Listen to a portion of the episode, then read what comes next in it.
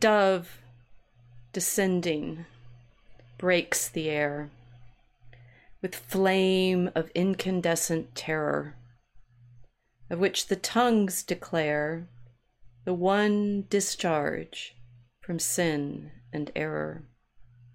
The only hope or else despair lies in the choice of pyre or pyre, to be redeemed from fire by fire.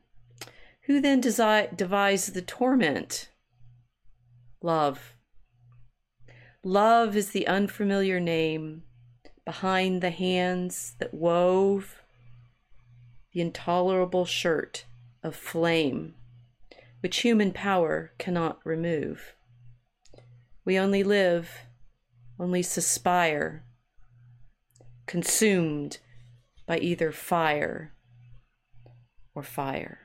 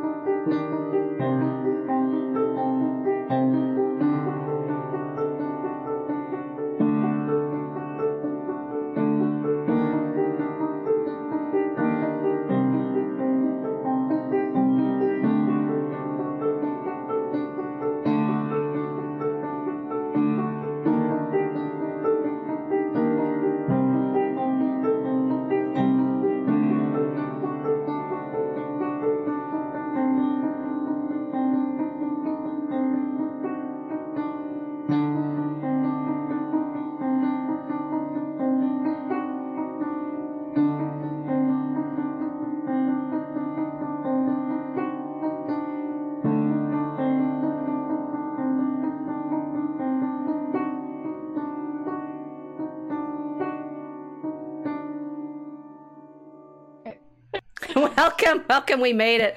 Okay, it was my fault this time with my power adapter. We guys, you guys, we need the fire out of the wall to be able to do tonight's stream. So thank you for waiting.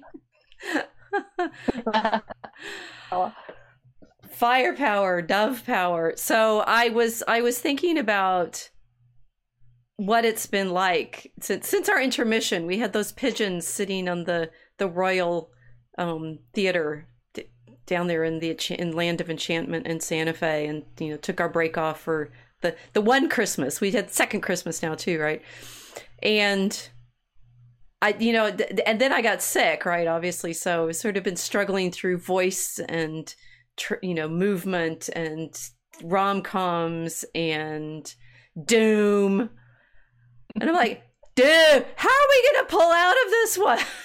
how how do we get out of the doom? I I think I think you know we're we're we're now so that th- we had our intermission and we sort of had you know 20 I lost track. I I do actually pay attention how many episodes we've done and which which one this is. I'm not sure. 25, 6, yes. I say. But that we we sort of did a whole season and you get the the kind of energy off of we can do it. We can make it to the end of you know the, the, the fullness of the end of the season, and then Christmas hit, and then oh now where are we now? Right, which which which church season are we trying to fly through now? It's the second season. It's the it's like second. We got first season now we have second season. Can we make it? Can we make second season have the same the same energy? Which is also kind of our cultural problem so we're going to read some poetry tonight, I think, because how else are we going to solve our our cultural problem? I was just thinking, we're in second. We, we, we had our first Christmas, then we had second Christmas because we're double dipping. so we're coming up to Epiphany, the feast of the Epiphany soon. Second Epiphany. Second this is epiphany. this is this is right. good. So we need we need a second Epiphany off of the insights that we soared with in our first season and now we're in the second season. And the thing is the second season is always hard right? You have you have the the novelty of the opening layers of things and then we've kind of made some promises that we're going to solve all of the problems out there. Have have these dove i uh, this dove flying about into the into the into the internet into the magical portals that we we speak to each other through. And she has got to find some hope and joy and you know olive branches on the tossing flood of this cultural catastrophe that is i you know i think i think no truly i'm, I'm describing for real the problem of like the, once you've done a course and you you repeat it you're repeating it and you're carrying on and, and we've sort of we've given you all enough. I was also thinking of this terms this is like 102 right? Pigeon 101 we gave you the pieces the the sort of most basic elements of this arc that we were trying to build. We've talked about Mary, we've talked about Christ, we've talked about McLuhan, we've talked about the rave and the celestial sort of longing that we have for the light and the angels and and the the way we get trapped into surrogates for that dance and we've talked mm-hmm. about mm-hmm. the you know the the why we why we're in the flood that we are with the vending machine and the empire and you know who are we what kind of culture what you know what is exactly we're looking for and this is going to feature in our conversation tonight right? Because some of some of what's been happening is through the english and the language and you and i've had a few backs and forths. It's like i like english. No i don't like english. What are we going to do with english? English as this linguistic crux for us of identity, but also magic spells. Mm-hmm. And we've talked through the gaslighting and we've talked through sort of where the cultural energy is coming from, the art and the icons. I mean, guys, we've solved it all, right? And yet nothing. We're still we we've sort of peeled back at least what we knew. I think what some of what you and I knew setting out on this journey, mm. and now now we're in for it. Right, we're really really in for it. We have to find the the uh, the horizon, the part two. Part two is always hard. Mm. And maybe part three and the part four and part five. We're almost. This is actually topical. That those of you who are hanging on for the the first act of Draco Alchemicus, right? We're we're we're we're almost done sort of close, right? And mm-hmm. we have to do pictures. And there's going to be a Kickstarter. We're going to try that again, right? But the setting setting up the story, setting up the actors, setting up the characters and the problem, and now, but we're now we're all in it.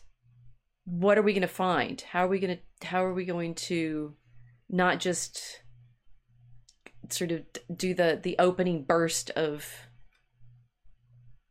the dance, but really carry this through into meaning?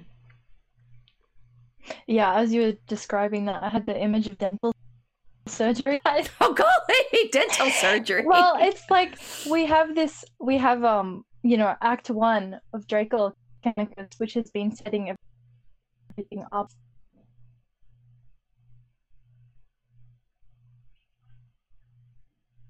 Up in the story, right? And uh, looking at the the the deluge that we're in right now as a culture. So it's like you know when you got a little, like you got a little bit of a toothache, you think, oh yeah, I should probably go and, and check that out.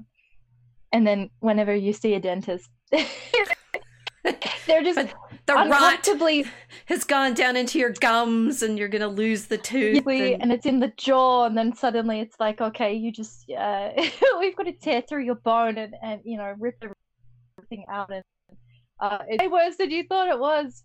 Uh, yeah, so it, it, it's kind of felt like that a little bit. Like uh, it hasn't been it hasn't been a comfortable experience setting up this story. Uh, the doing the arc parallel to writing Draco Alchemicus, it's uh,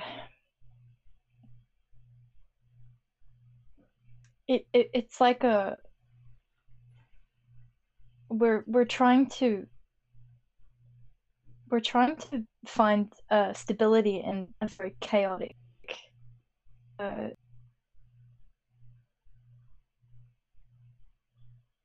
stability in it. And it feels like the more we've all of the problems the, the more you know we can't there's no copium like we can't run away from it now there's no copium left at all. There's no copium left. Yeah. yeah. Um. The, the dog agrees. the dog agrees. Um, uh,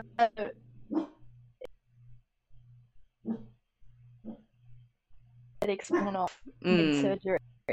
Yeah. Well, so you know, there's there's there's a bit of news down under in your neighboring country. Mhm. whatever whatever however whatever relationship you all in Oceania have to each other um that you know what uh Ardern Jacinda has just resigned Oh, I didn't even know. did you know that this is this even- this this literally hit like an hour or two ago on Oh, all of the so on all of the news the news flashes the breaking 911 and you know telegram was it was not quite as alight with the news as when Russia invaded the Ukraine last year. that was that was amazing, right? Watching that blow up on Telegram and saying, "Wow, I wonder when we're going to hear about this in the normal news." Mm. Um, this my husband actually saw about uh, Ardern, um, and I'm like, "Is that just happened?" What you know? Because I I was surprised I hadn't seen it on Telegram yet, and it it was within minutes, right? So we're in this, and what um the uh the, the the wannabe globalists are in Davos right now doing their meeting Yes. and and feeling it sounds to me like some, from some of the reports that they're having that they're feeling kind of like they've lost the thread too that they want to still be in control of the story and calling all the shots and being able to to set up you know what what whatever whatever drama we're going to find ourselves in next. And they don't seem to be feeling it. They don't seem to be having a sense that anybody's listening to them anymore. Yeah, yeah. Well, the the the the, the bluff of their poker games kind of went off. Like everybody, right yeah, like the the couple of journalists that were following the Pfizer CEO around were asking him very blunt questions in the street. He was just walking and saying "Have a good day," and they completely ignored him and kept following him up through the streets. And um, the the public seemed to not have this uh, fear of, of the the actors anymore. You know, the, Mm. the the the corporate heads that are out there at the front. I mean, um, that Ardern has uh, resigned. She was looking very much like, the entity, the entity, whatever it is. You know, the, the Gollum like Gollum like yeah, yeah. She, oh, yes, well, she's in her press report. It people were commenting, it's like she looks like she's about to cry, right? So something's. Yeah. I and and and what's interesting is like we've I, we, as we talked last week, like we've been in this this doom arc for some some time now, and the feeling of, I mean, not even just losing the thread, but the the the the the waters swirling around and nobody even even the people that claimed all along all these last several years to you know have the answers and be able to tell us what to do. I mean Ardern right she was big on telling everybody what to do. You must do this or else we're going to put you in jail and you must do that or you're all going to die. And that the the confidence that they have in their their doomsaying is law is looks like it's a bit a bit a bit frazzled. Well- it's a bit frayed. It's interesting because she was the um she was probably the creepiest gaslighter of all of the oceanic gaslighters that Mm. were declaring mandates. Uh, basically, uh, grinning ear to ear nonchalantly at the idea of locking New Zealanders out of uh, polite society. Abs- Right. absolute disregard for the fact that she was ruining people's lives. And this uh, about her while she was doing it, which Mhm. I, I've, I, I'm not sure if you guys in the States have the same, have a little bit more of a, uh, a more forceful, uh, honest authoritarianism, but down here, it's, uh, it feels like the leadership speak to the public like they're in kindergarten. It, it's very infantilized. Mm. So she she was uh, gaslighting you with this odd cheerfulness of someone who was hosting Sesame Street but at the same time destroying everybody's lives. But you say that, that she's frazzled. well, There- she looks a little frat, but I mean, she's she's saying it's something like by February seventh or something. But anyway, she's just just given a press conference saying she's stepping stepping down. Party. I, Party's there were- over. there, there was uh, footage of her doing this, you know, during the press Mhm. conference, and uh, somebody had tweeted, "I've had it my entire life. I know one when I see one."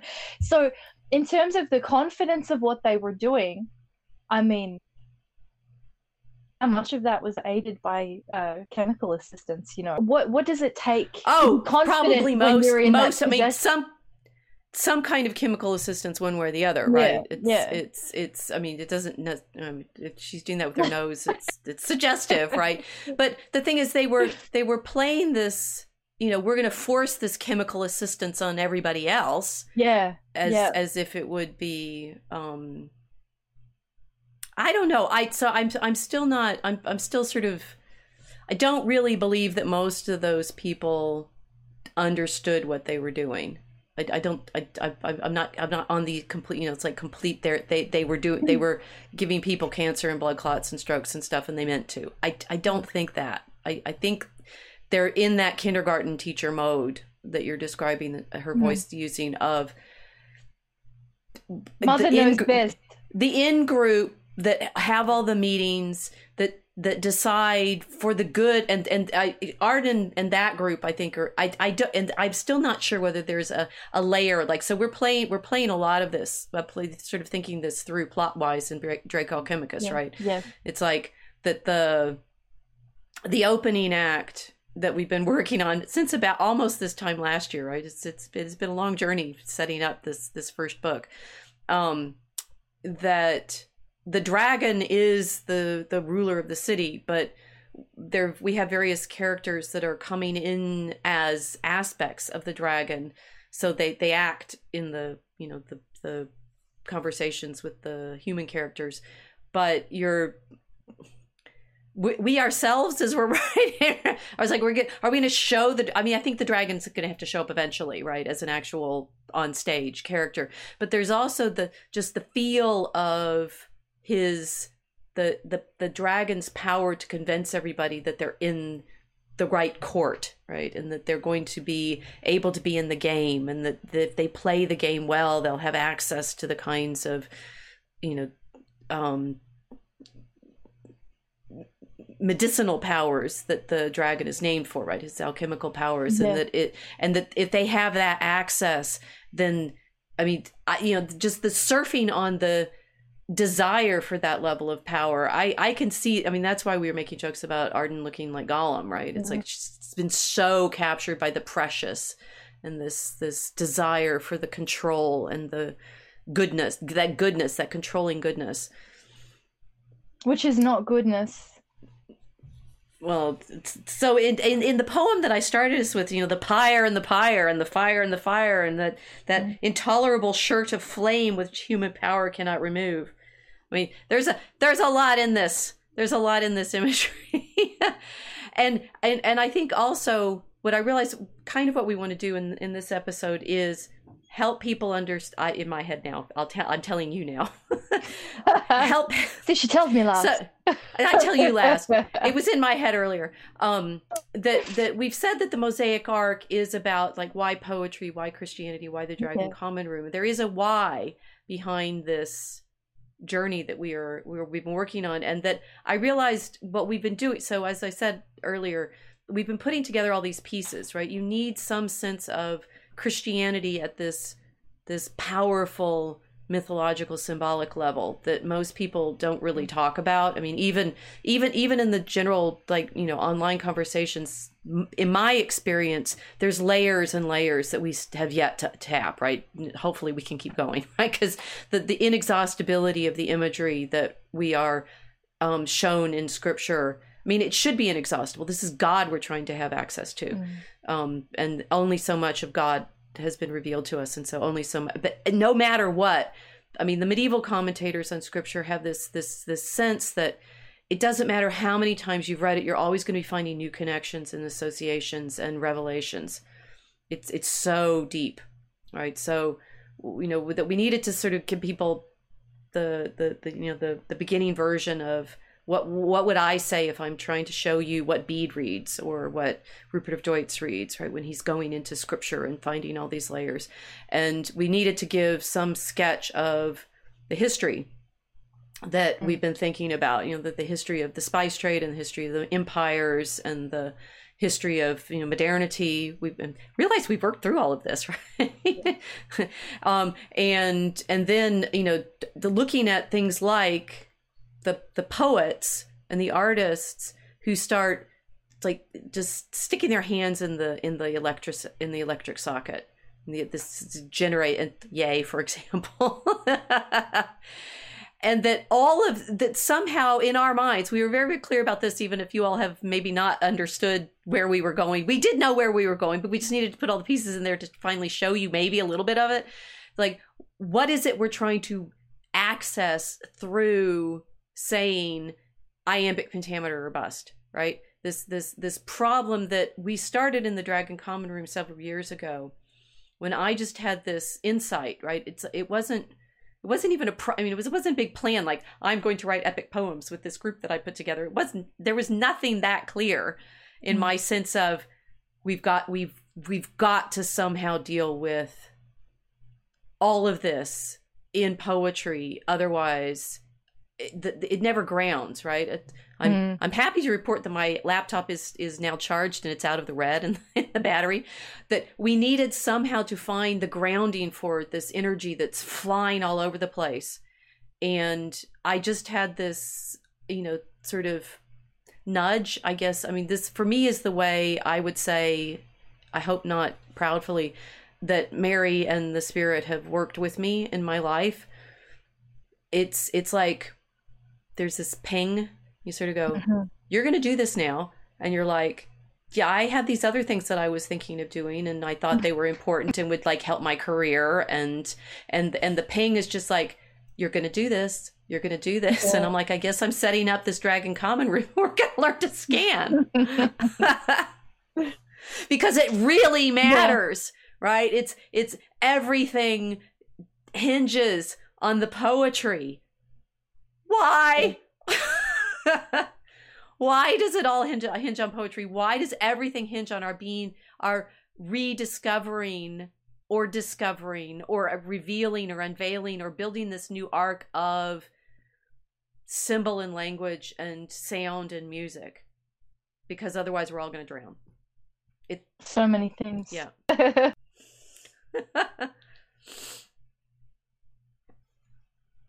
okay, so the first. Ugh. Um, Did you write all that down as I was sparking? So you have been having you have been having some interesting thoughts and arguments on in in your Telegram and other online places about language recently.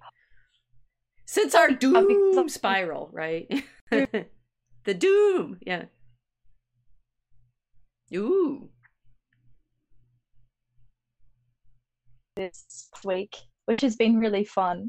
this is just like New Zealand. Maybe Jacinda has to, to resign because, you know, she knows the government's changing. and I think, and you were sparked by that because Vox did some posts talking about how, you know, the Chinese are going to be in Australia soon, which they're already there, right? So, so, yeah. Oh, it's, it's already happened. Like, I mean, uh, the, the changes in Australia have been in the last 30 years that it's, it's not a, uh, it's not a it's not a surprise um, because we've completely abandoned the British foundations of the entire country mm. in favor of uh, uh, you know the foreign relationships with our immediate neighbors to the north disconnected from uh, Britain.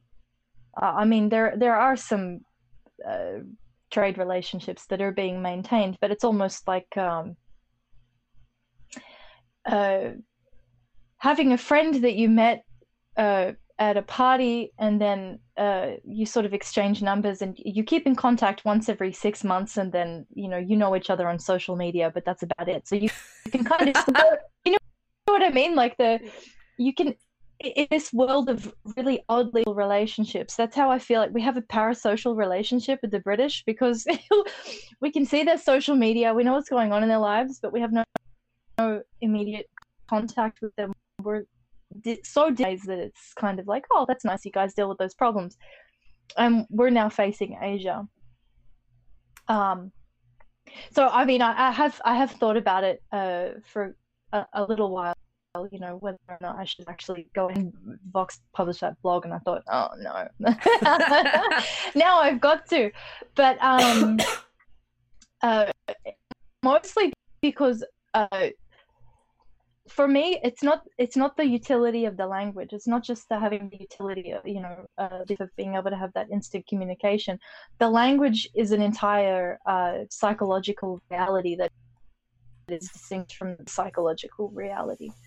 Uh, so I like looking at other languages for that reason to see how people think within that, that the matrix and get inside their head a little bit and then there's a lot of room for creativity because um, it's something like having multiple personality disorder but it's not disordered.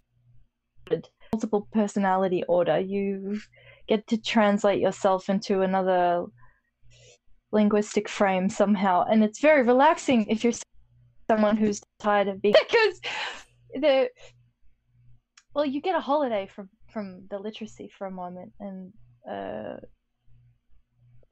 well you're the foundations of the other language anyway so uh, looking at mandarin and the a little bit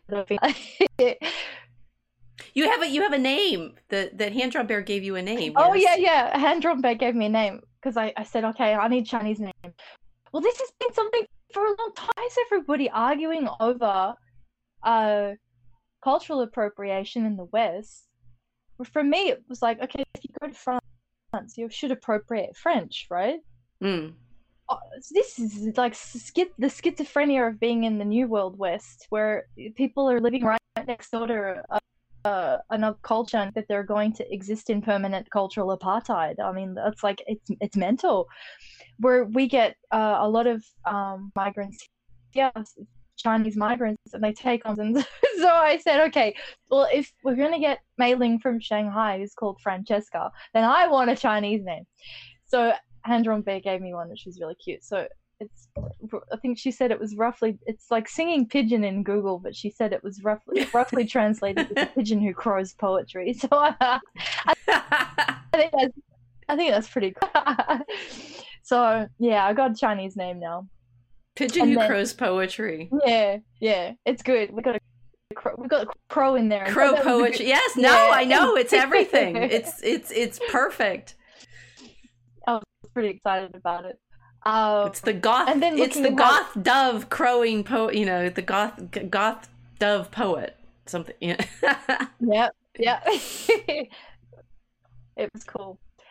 Uh, the language is written, and you know, just the basic things, and and laughing at this because uh, I feel like it's justified my grumbling over English a little bit more now. I, I I'm I'm starting to be able to articulate what bothers me about English because mm. I speaking English. You said no, don't say that. You know, English is beautiful. We can do. Well, no, I didn't say don't say that. I just I just say I love English, mm. and I I I I'm I you know. I'm very good at learning to read other languages, and I seem incapable of learning to speak other languages, mm-hmm. which um, I had I had the comfort of my dissertation advisor telling me once, well, she's found that you know if you become very very strong in one language, it becomes harder. I don't know that that I'm I I just I'm I'm I don't think I'm trapped in English because obviously I you know can read other yeah. languages, but the what I do love about English is what we're exploring in the poetry is how it can speak across so many different registers precisely because it's a completely mongrel mm. um but whatever it is, right? It's it's yeah. it's gone through so many mongrelizations and creolizations and dogginizations and such. There was there was a cute little video that that um one of the chat found with the guy talking about speaking English instead of English, saying if you spoke what we think of now as English, but without all of the French and Latin and all the Oh, other wo- yeah. the words that came into English after it was Old English and and you know but the thing is Old English I'm I'm working right now in my um my campus teaching we're doing Anglo-Saxon England right and so every every every every few years I I sort of glance longingly at Old English and wish I could read it better it's really i mean it's as germanic as you get with the inflections and the conjugations and the complexities of the nouns and you know the, the genders and everything. Modern english is wiped you know all of that's wiped out. All we have it, english is quote i don't know whether it's hard or easy to learn. It's hard to learn to pronounce.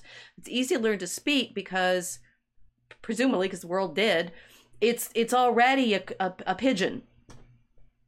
It, it's Yeah. been it's been pigeonized so many times from Old English, which the Danes, leaving the Danelaw, it sort of you know gets gets the Old English loses its particularity, and you end up with Middle English, and the Middle English has to you know be Frenchified because the Normans are all in control, and then you know you get the the all of the contacts with all of the peoples, you know, in the colonial period, and so you get I guess Spanish, and by the end of it, it's like English is kind of all languages mm-hmm. stripped down.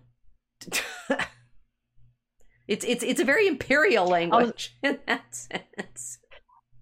Yeah, well, I, I was going to say I was speaking to a guy in a call center yesterday, and he was Nigerian, and uh, yeah, so I thought that was funny because they they literally do speak pidgin English. Pigeon pigeon Yeah. English, pigeon English. yeah, yeah. Um, Well, so I thought so. I have I have a bit more poetry to go with this part of the theme. Th those watching will, you know, I, maybe if I don't show you what book it is, you'll have to guess what it is. Okay, a reading. Words move, music moves, only in time. But that which is only living can only die. Words, after speech, reach into the silence. Only by the form, the pattern, can words or music reach the stillness as a Chinese jar still moves perpetually in its stillness. Not the stillness of the violin while the note lasts, not that only, but the coexistence, or say that the end precedes the beginning, and the end and the beginning were always there, before the beginning and after the end, and all is always now. Words strain, crack, and sometimes break under the burden, under the tension, slip, slide, perish, decay with imprecision, will not stay in place, will not stay still. Shrieking voices, scolding, mocking, or merely chattering always assail them.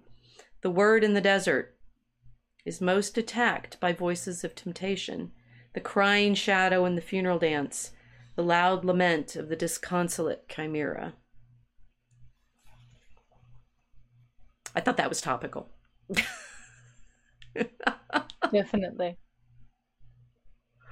Poets do try to explore this problem of words and their limitations and their bounds and their breaking. I was like, but I kept thinking about this when you were in the fights in the telegrams, which I want you to tell people more about. Okay, so you're trying, you were thinking about Chinese and we were thinking about English as different flavors of expression and and the degree to which they structure our ability to express ourselves and therefore our ability to have particular kind of social understanding Yeah. and here, our poet is talking about the cracking and as the words crack and sometimes break under the burden, under the tension, slip, slide, perish. Right. This, this, and I, I also like scolding, mocking, or merely chattering, these shrieking voices in the desert. That that we're con- we we are feeling. I mean, we felt this in the in the social media world, right? That's the language breaking down, the shrieking, the crying, the the cracking. But the but you- you're ex- exploring with the the Chinese is also the degree to which our framing by way of the language that we're speaking is cracking. Yeah, yeah. It's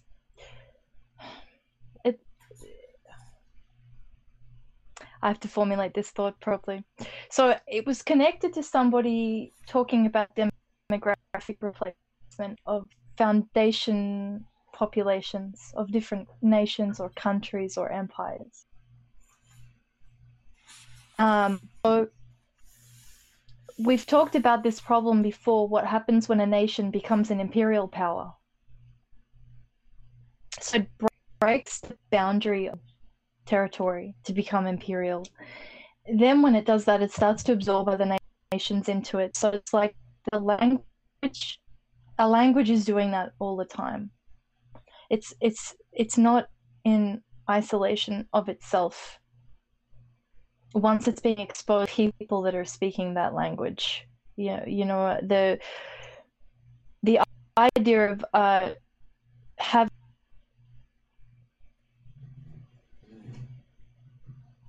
going back to the the the idea of like a multiple personality this but, but the the english that my grandparents were speaking doesn't really exist here anymore because they were in a completely different uh, uh, environment and they were talking to completely different people when they were speaking. So yeah, I was I was having a discussion with someone. wait, how many people have I been fighting with? You've been fighting with everybody. you you wait now. I forgot how it goes. Dove crowing poetry. You. yeah, well, uh, I mean, it's just the, the idea of foundational population. Okay, so we talk about that, but then it's like the foundational language of that population, uh, which is problematic because. Uh, we can't crystallize the language. It, it it's not going to be put into a cryogenic storage or you know it can't it can't be kept and held away from influence of uh it, it can't be kept away from foreign influence. So that's that's what the, so the, that's what the poet was saying yes. words after uh, words move music moves only in time but that which is only living can only die words that, that he's thinking about yeah. this problem of the movement in time that music is dead if it's not in time as well. So the, the, the language has to be to be it has to be breathed to be alive but in being alive it's going to be changed. Yes. Yeah.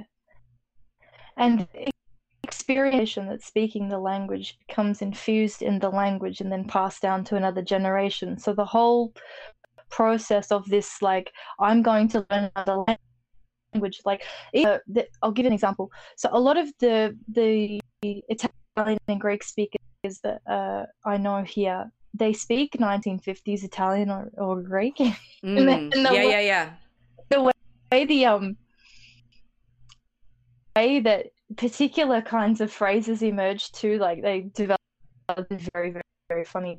A friend of mine her mum she used to say chops and chips, like as in lamb chops and chips in like fried potato. But instead of saying it in Greek, she would say it as a Greek English, like blogified English. So she would say chips yeah, I think. Anyway, it was just right. Yeah, yeah. You know, so no one else speaks like that. So when uh, you know, all my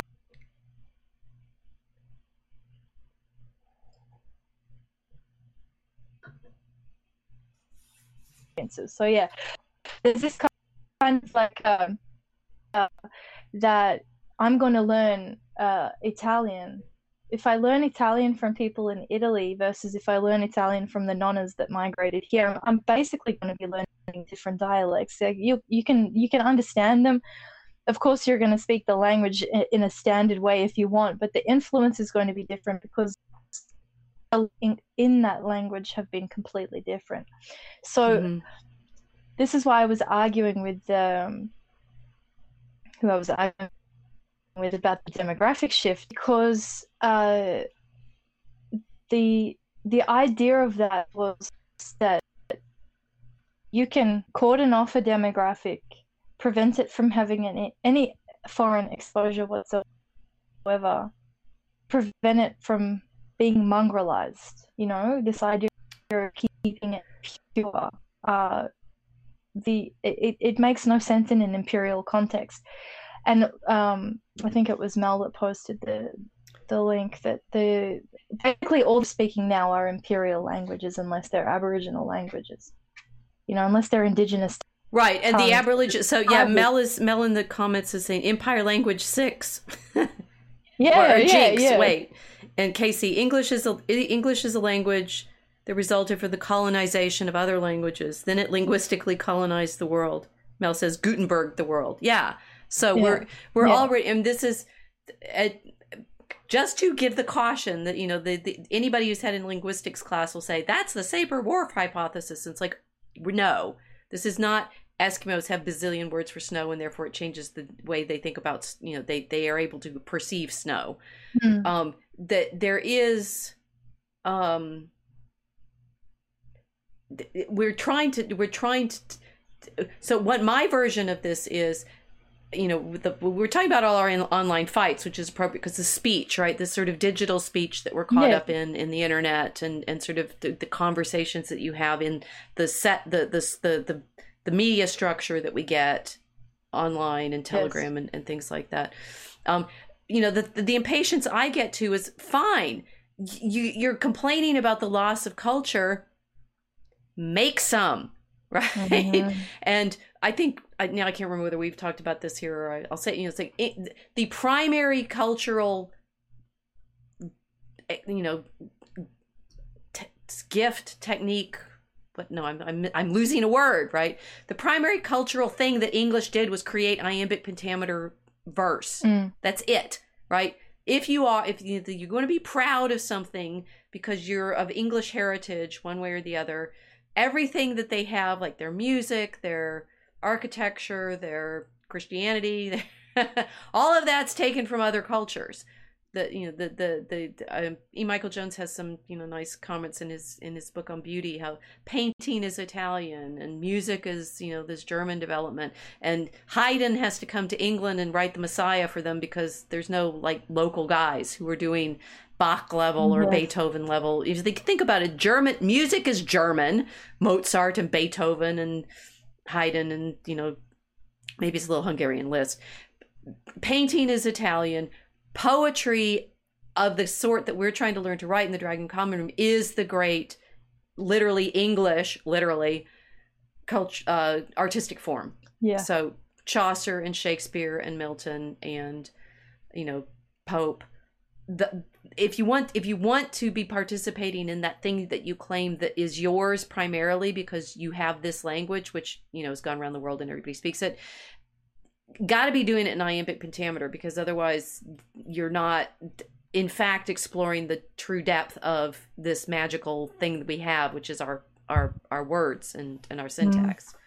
Mm. well didn't uh didn't john say the mastered the literary sphere? You know the po- the poetry was a kind of uh, outlet for them to achieve mystical transcendence that they'd lost Protestantism and their uh, addiction to philosophy? Uh, it's well, so certainly I'm going to have to give away who I'm reading from. It anybody know, right? Mel says loop gun. Okay, so this is I'm reading from T.S. Eliot, right? And uh, among other things, one Eliot is known for a famous poem called "The Wasteland," which was his depressing one. I chose a I chose a different set working from tonight, which is the four quartets, which are his um his most mature poems and interestingly the ones that had the most i mean so they're probably the ones that um, earned him the nobel laureate in in poetry um, but they're all they they also had a very divided reception because people had gotten used to him in the early 20s being depressed and you know fraught and Joycean in his mixing of languages and things like that. Joyce and he were friends, so after after they didn't like each other to start with and they then they ended up liking each other. But what he what he finds what he ends up with in the four quartets is one he's converted to anglicanism. So he's converted he's converted from his unitarian unitarianism that he grew up with in st louis. I have i've infinity for for eliot because we were both born in the same city right? He he's born in st louis on the river the mississippi. He he, he says that you know he felt affected by that his whole life with the, the sort of first 16 years of his life. And then he went off to study in England. Mm. So he mm. becomes the most English there is, right? He's sort of an American who goes and becomes as you know as English as you can be because he converts to Church of England, although he's he and at some point describes himself as an Anglo Catholic. So we're we're we're delving deep into Englishness by way of mm-hmm. its its its its you know spirituality and its religion and what i i the four quartets is one of my favorite compositions of any. It's not in iambic pentameter. It's, I'm not sure what it's in, but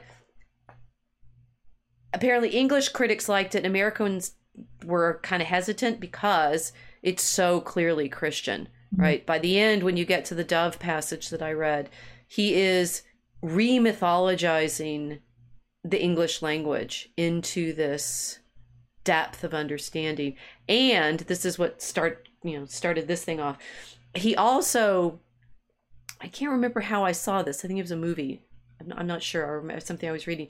He did a series of lectures um, one year at Ox- in Oxford on the metaphysical poets, right? That he was trying to, I and I think it, it it's a weird book. I tried reading it; it makes no sense. He can kind of almost didn't do it because he kind of didn't do the research and then he was locked in a house and he tried to write it and he finally gave the lectures and blah blah blah anyway that he's he's really wrestling with you know our identity right st louis mississippi american identity in english what do you do with this language and this faith and where is it coming from i think that's what these poems are, are wrestling with, which is why mm. things like he's worried about how the language works, time, what we can do with it. It's all this this sort of layering into exactly what it means to be English at all. Mm. The, the, the, American identity the, crisis. The Anglo identity crisis is Eliot, mm. straight up. Mm. And and and so when Jones is saying, you know, it's like they they they lose their the English with the Reformation and the destruction of the monasteries, they lose the anchoring in the, the prayer practice, which mm-hmm. is what we're talking about in my medieval England class, right? The founding of the monasteries in the in the first in this in the first century of Christianity in, in the Anglo-Saxon kingdoms.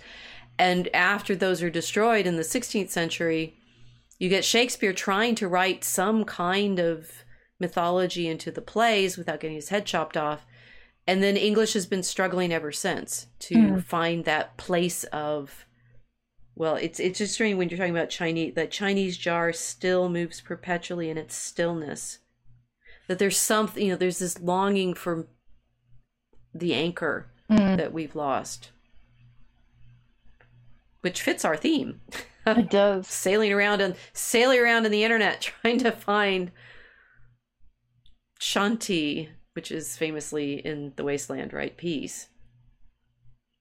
Well, this is the problem. Like Australia is the Anglo identity crisis, uh, like perfected. Yep. Because uh, a lot of a lot of Australians of Celtic descent will call themselves Anglo, in the distinction between Celts and Anglo Saxons. They don't they don't actually understand right. the distinction between the Welsh and the English, the Scottish they're Irish, even though they'll say, "Oh, I'm part Scottish and part Irish and part Welsh," but not really understanding the the the ethnic distinctions that they're talking about. And mm-hmm. then in a call, you know, like Anglo Aussies, as though this encompassed all Australians prior to the the the mass migration down here, which I find really fascinating. I was talking to a woman. She's from New York. She's a Black American woman, and she was saying something about the the the tragedy that she doesn't speak her ancestral language, which is something that someone else will talk about today has mentioned. You know, our ancestral languages were speaking in English, and it was tragic. And I responded to her and said, "Yeah, I know. I don't speak mine either. It's terrible, isn't it?" And she was she was really confused. You know, this kind of shock polite acknowledgement, but I don't think it really sunk into to to her what I was what I meant by that. Right. Uh, that I we've we got the same problem down here. so, um, yeah. So uh, you know, adopting Chinese, it, it's it's sort of like uh, when it comes to that conversation on nationalism, you say, oh, okay, so you're going to learn that you're going to learn foreign language now. I say, well, no, we've always been learning foreign languages. That this right. is what I'm doing is I'm stepping out of one imperial language into another language. It's the that we're going to hand speaking uh, hand over or change changing of the guard in terms of the the imperial tongue that we're going to be using. Um,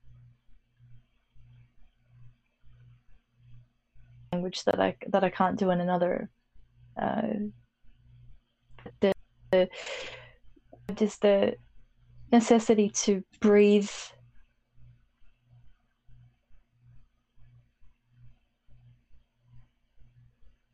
that Christian into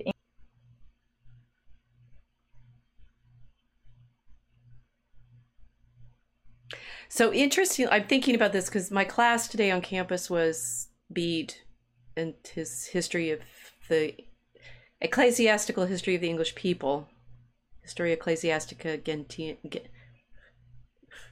Golly, I should be able to do this off the top of my head. Um, Gentis Anglorum. I hope that's right. It's in Latin, not English. And what's interesting about it is one, what we we barely know anything about the Anglo-Saxons, where they come from, who knows. King Arthur is in fact their enemy or trying to hire them as mercenaries, hard to tell. If King Arthur exists, right? The Anglo-Saxons come out of literally nowhere in terms of the stories that we have of them. A migration period, right? You're talking about the people that are in Australia and they've lost who they are. This is, is the, the, the like Anglo-Saxon origins is losing who they were they have no stories of where they came from, except for when you finally get Beowulf written down in the 11th century. And it's, I mean, there's a whole like, I'm also reading right now a, a new translation of Beowulf, which is trying to show the, the, um, old the the old english layering underneath when we try to translate into modern english and how much of the world that we lose. But that whole world is lost. It's gone it's it's imaginary it's mythical it's an aura right? And so one of the other things we're doing in the medieval england class is reading michael wood's um, in search of england essays and he had this essay on what it was like you know what's like to visit jarrow now where bede lived and how it's you know up there in the north of england and it's all industrialized topical for our empire. And um, the people who come to the little study center that they have where the monastery was uh, you know they the, the, the school groups and such, they don't know anything about it, Christianity, apparently. I guess you know, the, Anglican Church is not doing terrifically well, despite Eliot and C.S. Lewis and I mean, Tolkien, not so much because he was Catholic, but you know, the, the early 20th century efforts to, to put some robustness back into the Anglican cultural life. So they don't know what they don't know what a monastery was. They like the animals. They you know they're trying to get an aura of something or other. Well, the the everything that Bede is describing, he's written in Latin, and it's in fact projected onto guess what? Rome and the Holy Land, Francia to a certain extent, Gaul and such. He, it's it's like English begins in a loss of identity when Bede is writing in guess what? The imperial language. Right? So his his history of the English begins with when Rome when Caesar, you know, came to Britain and everything that he does in his scholarship in his life and even in his stories about how we became how we english became christian is about incorporating them into this empire the, the and mm-hmm. learning latin and you know that they have abbots and and archbishops that come from north africa and and and um uh tarsus right and and now turkey in turkey cilicia um that teach them latin and greek right so this, I mean, it's it's sort of almost to be English is to be in this not only imperial context, but in this loss of your ancestral identity thanks to migration. Mm. I miss Guess what? We did that in America too. There's Eliot. He he apparently came from his family apparently came from Boston and they're Boston Brahmin, right? And he's that's why he's Unitarian. But he's living in St. Louis you know, which is the center of the movement west and this sort of weird kind of you and I talked about St. Louis a lot as this little Egypt area, right? Yes. Of of the uh, the middle the middle continent. Such as like we're, this constant transplanting, and English is the only anchor that we get. Actually, the language, right? Our pirates speak. That's that's what we get. Everything else, the tech, the industry, the the um you know even the geographic location it's all it's all you know we're transplant people mm. the the connection at the beginning of your talking i saw it bleak that. but you're back in yeah you're yeah yeah in. no i had to drop out and come back in again well done You migrated. so how are we going to solve this? This this angst, this longing, this Okay, I've got another reading. Um that was a way of putting it, not very satisfactory.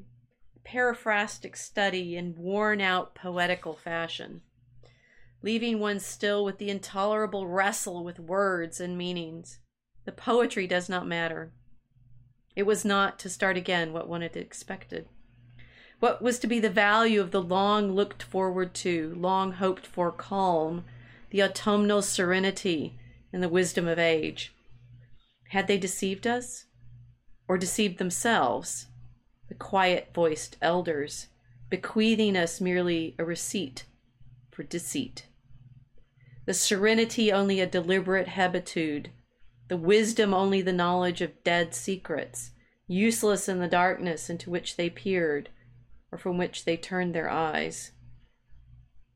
There is, it seems to us, at best, only a limited value in the knowledge derived from experience. The knowledge imposes a pattern and falsifies, for the pattern is new in every moment, and every moment is a new and shocking valuation of all we have been. We are only undeceived of that which deceiving could no longer harm. In the middle, not only in the middle of the way, but all the way in a dark wood, in a bramble, on the edge of a grimpen, where there is no, where is no secure foothold, and menaced by monsters, fancy lights, risking enchantment. Do not let me hear of the wisdom of old men, but rather of their folly, their fear of fear and frenzy, their fear of possession, of belonging to another or to others or to God. The only wisdom we can hope to acquire is the wisdom of humility. Humility is endless. The houses are all gone under the sea. The dancers are all gone under the hill. Man, this is good stuff. you see how many th- layers he's he put in? This is Tolkien level layering of. I think you froze again. She. You need to. I can hear you, but you're you're frozen. You're still. You've fallen into stillness. Please, please blip in and out.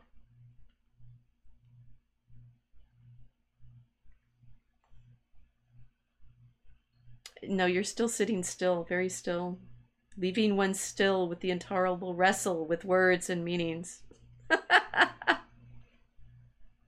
you have. I can hear you. Mel says I need to buy more T.S. Eliot. Yes, he didn't. He didn't actually publish that many poems. The cats one, I did the cat. The cats poems are fun.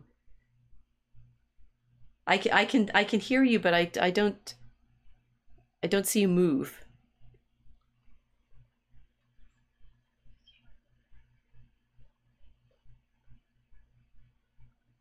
No, no, no. You need you need to try reconnecting so that we get you in in your yes, drop in and out.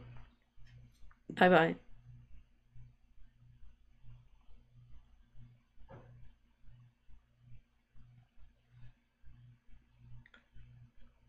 You're still not moving.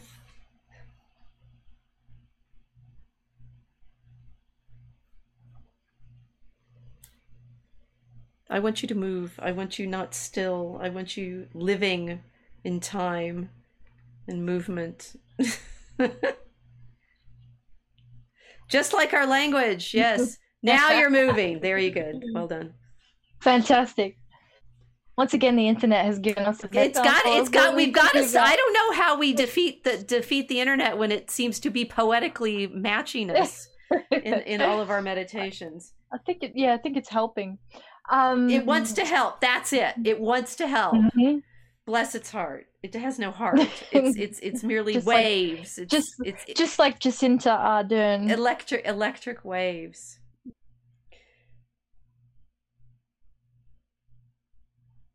But uh, well, we've got I, the themes are pattern and age and the the limited value of experience mm. and monsters and lights and I mean it's like that that I'm only getting it as I'm reading it out loud and realizing how. I mean, I've read. I I have a recording of of these that I've listened to many many times, and but not for a while. And realizing it's like I think all of our work that we've done with our. Are you still moving? Yes, yeah. you're moving. Yeah. You you sit you sit very still and thoughtful, and then I wait. Did she? Okay. Um. Because when you when you read poetry, I sort of get a little bit drugged by it. You were, you were, you were sitting there drugged by my Eliot. Their fear of frenzy, their fear of possession, of belonging to another or to others or to God. Mm. Right? You see, he's he's going straight into the spell casting mm. of this language, and it's interesting because it's not really metered. It's it's whatever blank verse, and I don't usually like that. So that I like Eliot as kind of breaking my own rules, um, mm. and uh he is i think he he's he's delving like tolkien into the englishness of england which ends up with this problem of being able to speak whatever it is and the depths of the mythology that we are always longing for right on the edge of a grimpen i don't even know what that is where is no secure foothold and menaced by monsters fancy light fancy lights risking enchantment do not let mm. me hear uh, it's it's this seems to be and this and when Bede's talking about you know the conversion of England, it's all about the miracles that are worked in the monasteries and the kings and things like that. That I mean that we have Tolkien as our you know marker for whatever. I mean Tolkien is the great the, this great mo- modern imagery of the longing that the English had for that story that they never wrote down. It's almost mm-hmm. that the Englishness of the story is that it was never written down. It's always that longing.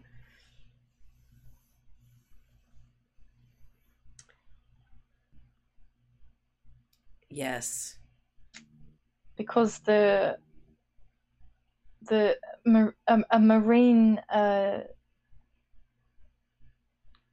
trail or the road on an ocean changes. You're you're never on the same spot. You're dealing with monsters. You're dealing with lights. Maritime, the imagery that he's using, that the language itself is is kind of uh, following that um, the insecurity of being on the ocean. Well, and that fits. I mean, what what we think we know about the Anglo-Saxons is they were ship people. I mean, that fits mm. in the in the the Beowulf. Although Beowulf isn't about Anglo-Saxons, it's about Geats and Swedes and Danes, and the Danes were in fact the enemies of the Anglo-Saxons. So it's all very complicated. It's like they don't even have their own stories. That was what Tolkien was trying to figure out. It's like if I can go into the language, into the complexity of the philology and the history of the words, I can find the stories that we lost. Mm. Yeah, he it, like he wanted a total recall of the entire culture. Yeah. But it was only in the language that he could find it because it's there's nothing else there, right? Everything else gets overlaid by I mean, the Normans are French, although they're Vikings too. But you know, the the the the, the Christian culture of England is always imported. The, I mean, the, what what's fascinating about the Anglo-Saxon Christian culture is it's very Eastern, right? You and I have talked a lot about this, right? Yeah. The, the, the the visual art is all, you know, iconic. Like it looks Coptic and icon imagery. The yeah. that that the in in the seventh century these great teachers that came, Hadrian from North Africa and Theodore from Tarsus, were you know coming from the Mediterranean, and they were yes. and and the great book that Bede's community makes is the Codex Amiatinus, the the oldest full copy of the Latin Bible, and it's it's clearly you know showing the the Bible itself. This book shows the way in which they want to be in that story. They want to be in the story of Israel they want to. I mean, with you know, with William Blake and his did the you know, oh, did these feet in ancient times walk upon England? It's like, are we the New Jerusalem? That goes back to you know the original conversion of the Anglo Saxons because that's all they have. They have nothing of their own culture at all except for the language. Now that reminds me of someone else. Oh, Another oh, population. Yeah. Does it? Does it? Might might we put now? We finally we finally have the reveal of the images. Might we put T.S. Eliot next to somebody else? yeah, we should. Because Yeah, they are now. They are now. The Oh, people can see them oh, fantastic! So you seeing seeing that beautiful man in his coat, in his mink coat, twinned um, with twinned with Eliot larping as the grant great you know he's got his his top his his bowler hat and his umbrella and his briefcase. He's no more english than the english.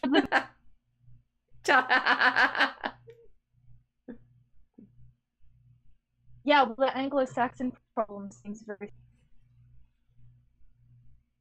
best and uh, very much very much to certain certain subset of our population as well absolutely. who as as you mentioned you had this conversation with a woman who was saying we don't speak our ancestral language Yeah, yeah. what does Uh, yay well, you speak know- do you think our man and Yay mink yay. yay speaks yay. Uh, yeah, He sees, he, Well, he clearly speaks dove descending. We're gonna get there, right? Oh yeah, yeah, definitely. Um, he's uh he's very conscious of this problem of the loss of roots and uh being adrift in the um, ad- adrift in a foreign imperial uh language and and being adrift in the waters of uh of maritime contest. I think you know whether or Yeah. not he would whether or not he would explain it like that. Uh, he he feels it.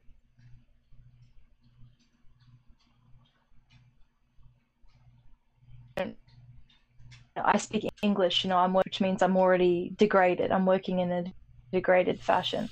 So I Mhm. understand that, which is what I was trying to explain to this woman because uh, the this is a this, this is an America uh, problem, I think, but a, a lot of the um, a lot of the people on Telegrams they have the same issue. They they look at me and expect that I'm going to be uh, hostage or uh, that um, you know I lump myself in with Anglo identity, uh, forgetting that we're we are machine people down here.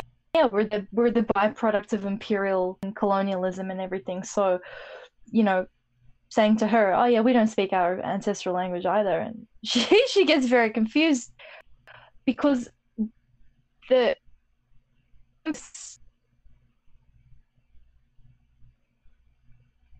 colonialism is you know it's it's it's become the go-to myth for the rest of the world American empire because America's projected that mythology on, on on everyone whereas it's not the it's not the colon you know it's not commonwealth uh, shared by all- the commonwealth people and it's not shared by um the rest of the the, the british subjects at all Hmm. um, and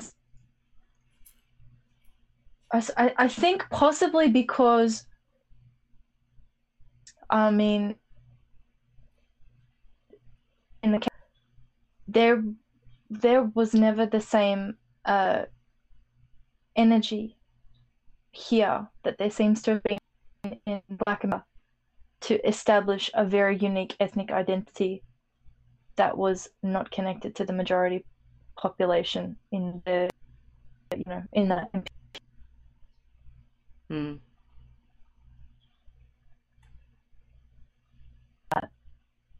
uh, from the early days i mean they uh, the, the anglos squashed the catholic liturgy here it took a very long time for um catholics in australia to go to a, a priests that were going to perform the the the, the rites of the of the catholic liturgy in order for them to be able to have the host uh they certainly didn't retain a linguistic identity. It was religiously based. And then, even in terms of the way that the church was behaving, Irish identity was kind of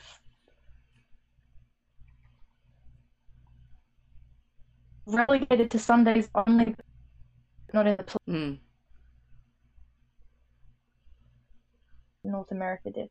But when Kanye, when Ye is uh, talking about English the way he was describing it, then I, I hear the resonance. I I understand it because um, if you're inclined to feeling that lack of pigeon in English, anemia of the language, where it's had its it's had the Christianity blood out of it. You can sort of taste it, but Mm. you you can feel that it's anemic as a loss, loss of uh, this loss of salt and light. You know, the the spirituality's gone from the language. It becomes purely commercial and purely purely maritime. Uh, if you're someone who's who likes dealing in uh, uh,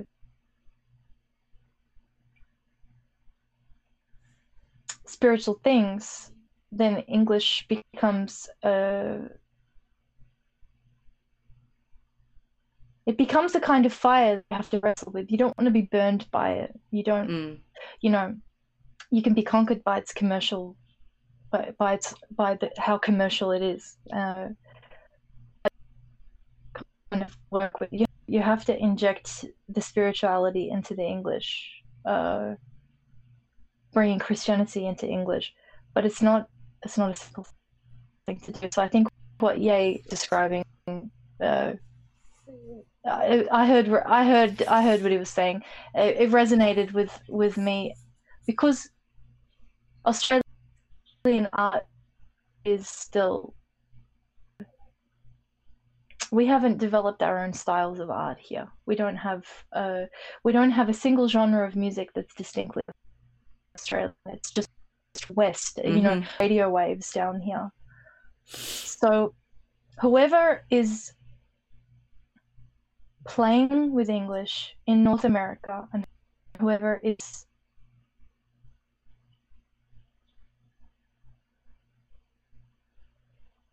dominating radio waves, which their influence on English will hit us very, very strongly. We're, you know, forming language here in the same way that you are up there. And the radio waves are American. We're receiving American. Uh, yeah, the the um, the American alchemy of English. I was so thinking about this. Eliot, you know, I said grew up in St. Louis on the Mississippi, and the the um, Black American music comes from the Mississippi.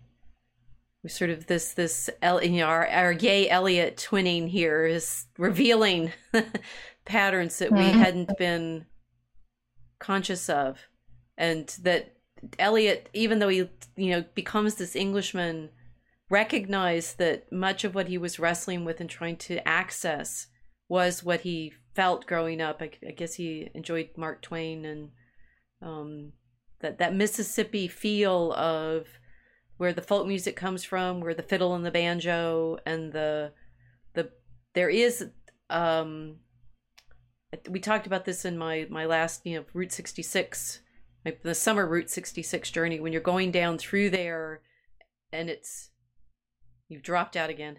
I, t- I talk and she falls out. You've got to come back. Um, we go down through the Mississippi and it it has access to these monsters and mysteries and languages and music and um who is who is expressing that i think is the the problem. Guys we got to get her back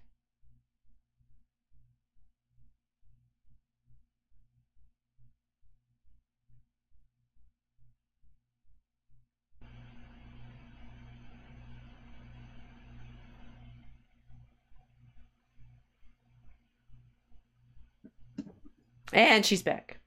That that one I heard the call drop, right? So we've we've dropped you into the Mississippi.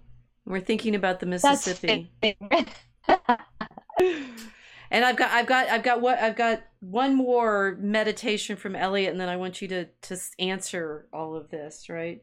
So here I am in the middle way having had 20 years 20 years largely wasted, the years of l'entre-deux-guerres, these writing between the wars, right? Trying to learn to use words, and every attempt is a wholly new start and a different kind of failure. Because one has only learnt to get the better of words for the thing one no longer has to say, or the way in which one is no longer disposed to say it. And so each venture is a new beginning, a raid on the inarticulate, with shabby equipment always deteriorating and the general mess of imprecision of feeling, undisciplined squads of emotion, and what there is to conquer by strength and submission has already been discovered, once or twice, several times, by men who one cannot hope to emulate. But there is no competition.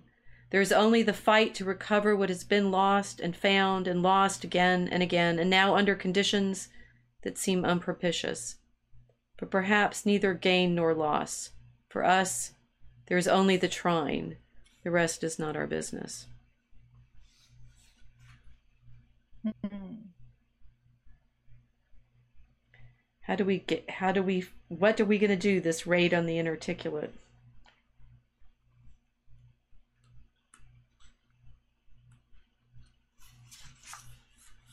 She's smiling now. That's good.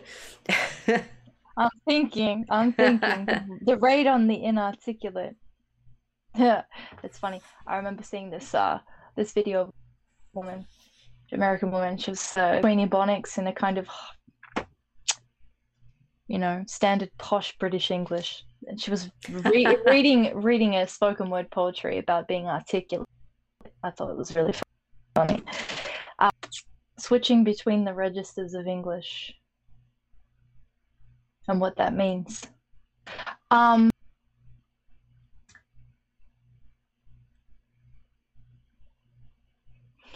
we're uh, articulate. Art war is in the articulate. Everybody that is speaking English has been doing it for a commercial reason. Mm.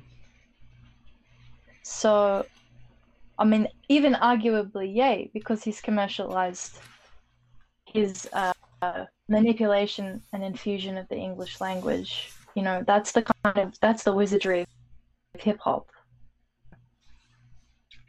It's the magic of language, but it's commercialized. Right.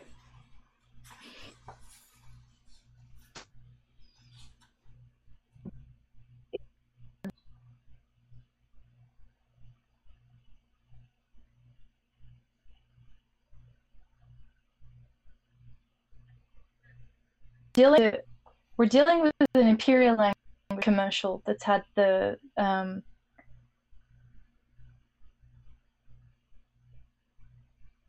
it's had its origins abandoned because we've abandoned religion that was necessary for English to form in the first place.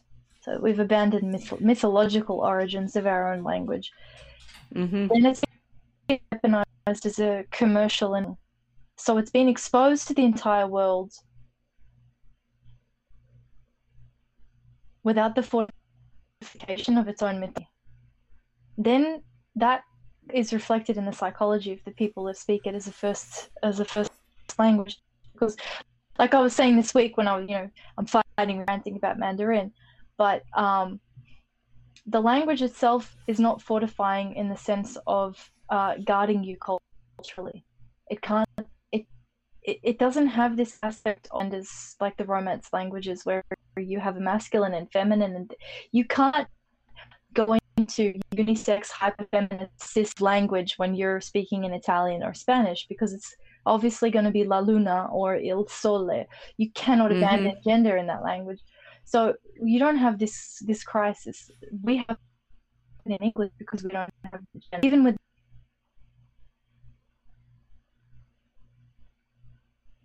characters, they they don't reflect a kind of uh, I Mandarin, and it's the the character argument is side by side. That can't be eliminated. You know, you can argue all you want about how sexist that is, but at the end of the day, if you eliminate the character, you you've eliminated the character argument. Or when you're dealing with Arabics, you have masculine and feminine, even in the the letters. Half of the hmm. Arabic script is considered, uh, you know, uh, lunar letters and solar. You know, lunar and solar being the masculine and feminine of the Arabic uh, mentality. So, you know, English has nothing. I- I- English has nothing to protect us. We're dealing with a cycle that's penetrable on all sides, constantly influenced from the external, and then what we're going to give to it uh, has almost instant effect. The, the, you know, but dealing with this on mythological origins, it's it's like uh, we can't go on like the language is, is going to uh, I, I will be hyperbolic, but it's almost like the language itself is going to destroy of that language unless we can uh, infuse it with uh,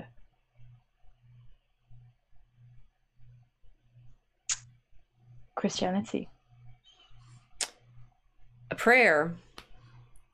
Lady, whose shrine stands on the promontory, pray for all those who are in ships, those whose business has to do with fish, and those concerned with every lawful traffic, and those who conduct them.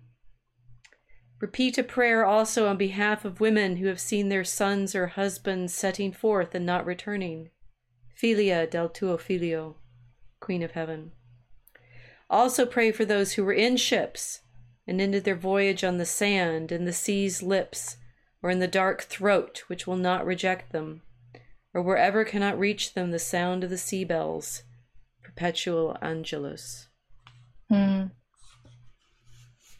Kind of spooky. Got there. Traffic.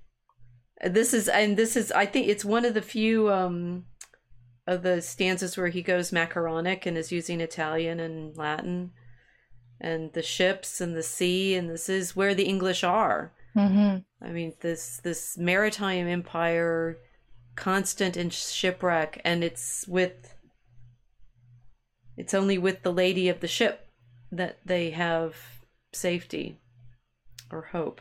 hmm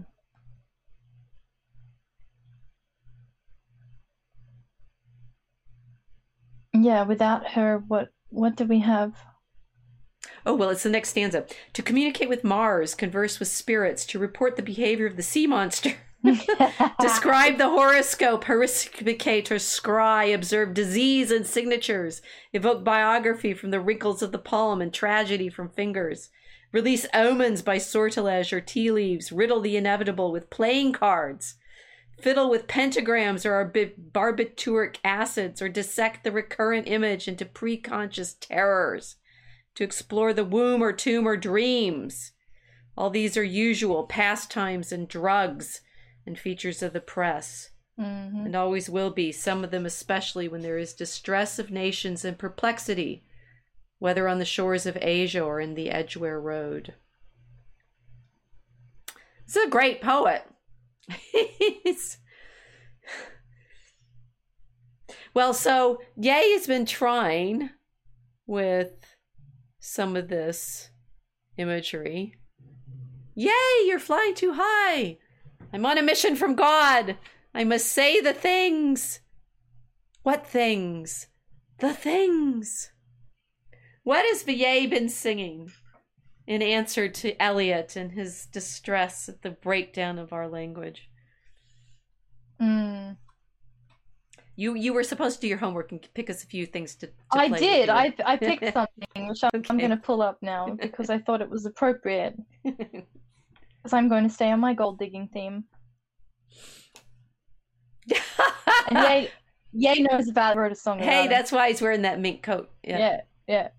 Um, well, mm, so the we have like a the- the problem of maritime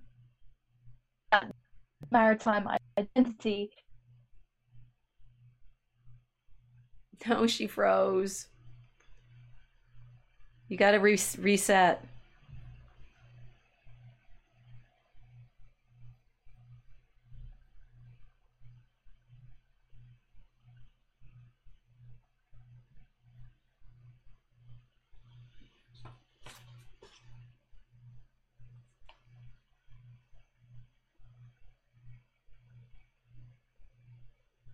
I'm going to wait for her to come back this time.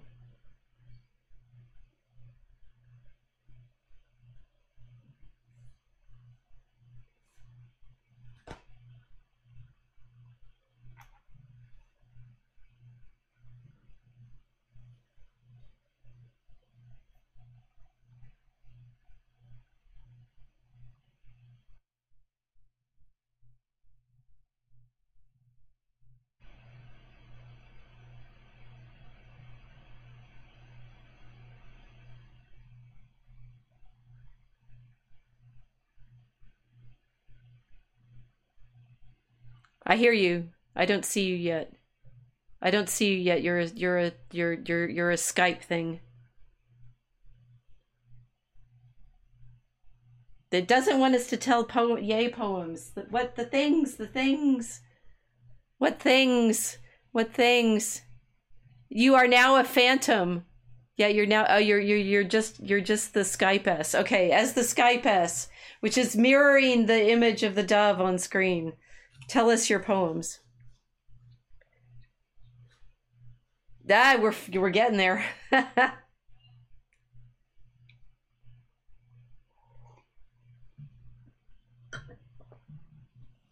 I th- I think this I think this fits yet again our theme.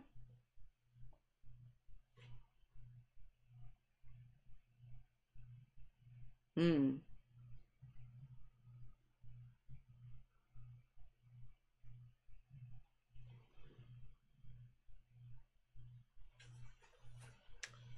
Mm-hmm.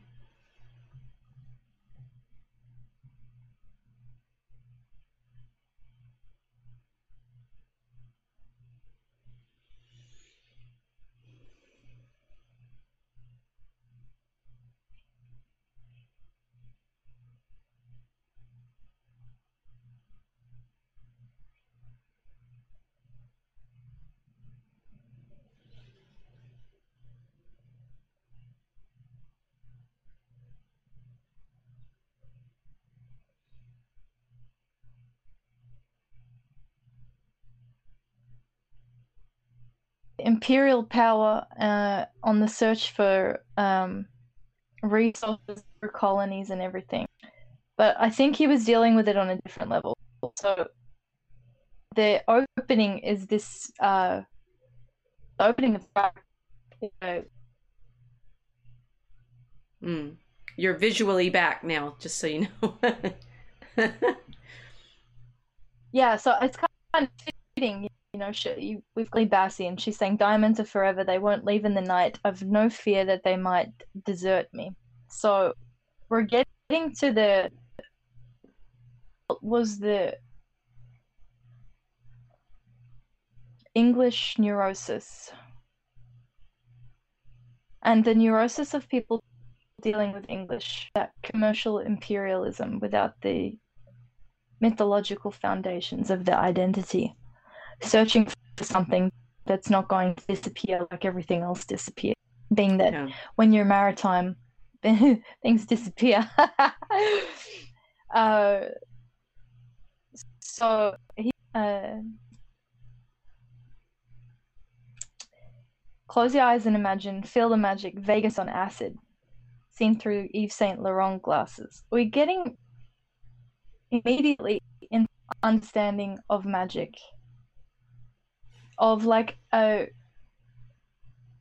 casino environment that it's commerce and magic. To me, this was like mm. the most appropriate image of English that you could conjure in like two lines. Seen through Yves Saint Laurent glasses, like quotation of the foreign. You know, you're not even looking out of the. You're not even looking out of a native frame of vision. You're looking through something that you bought from right so he goes on, and I've realized that I've arrived because it, it takes more than a ma- magazine to kill my vibe. Does he write own rhymes? So sort of. I think um that I mean that mean I forgot better shit than you ever thought up. So, damn, it, he really that caught up. Our classics. Do my name get brought up? So like the. This is a kind of like really hyper conscious awareness that he's engaged in his coronation of life. Mm-hmm.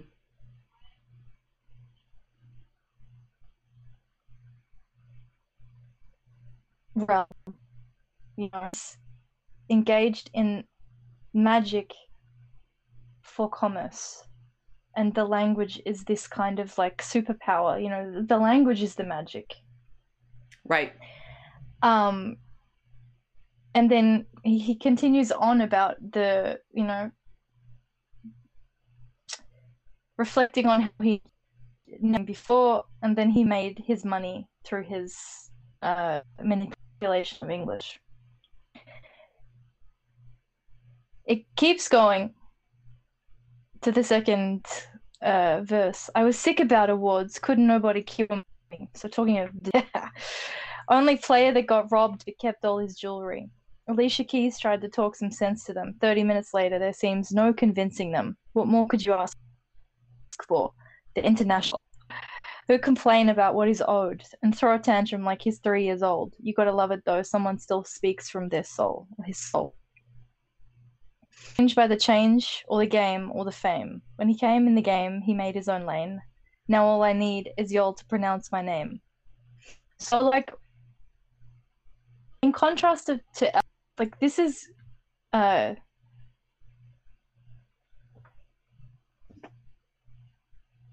to me, this is like a yeah, just a conscious awareness that this it, this is industrial poetry. You know, hmm. It's industrial poetry, and the idea is that it's it's not for spiritual formation. It's a com- it's a commercial kind of um, mercantile uh, experience set up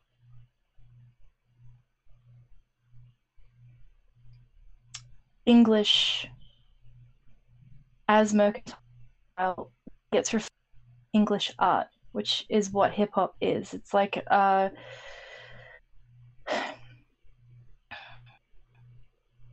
this is an art for worship, worship of God. You know, mm. this is an art to uh, to find ourselves in God. It's art to find ourselves in recognition, fame, uh, wealth. So he goes on later on. My father Ben said, I need Jesus. So then he pivots to the spiritual, which is odd. You know, he's gone from incredibly secular to saying his father says he took me to church and the water wash over my Caesar, his head. The preacher said we need leaders. Right then my body got still like a paraplegic. You know who you can call, you gotta best believe it. The rocks stand tall, you would never believe it. Take your diamonds and throw them up like you're bulimic. Yeah, the beat cold, the flow is anemic.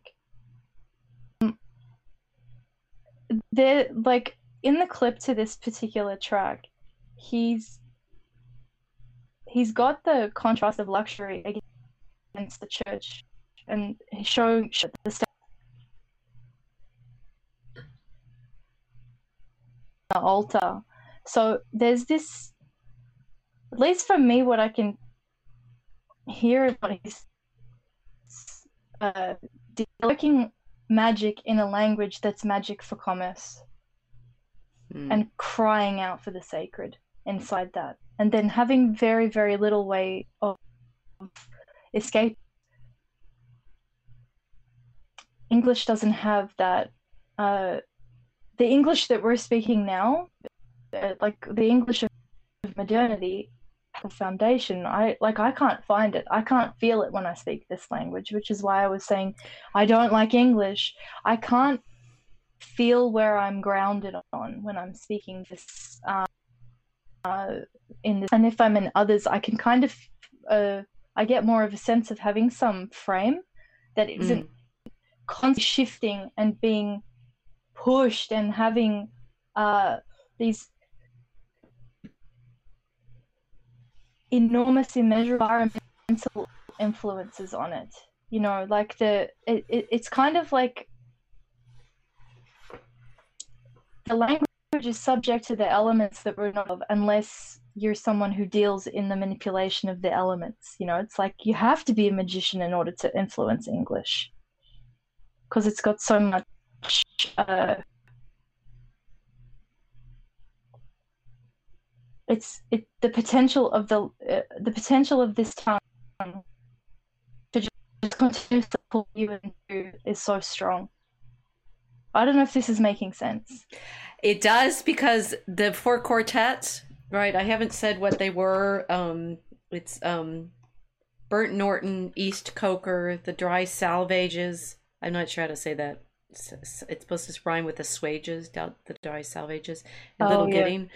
Um, there are apparently places in like the dry salvages. That's where the the the section on Mary. It, I think there's a lighthouse off this this.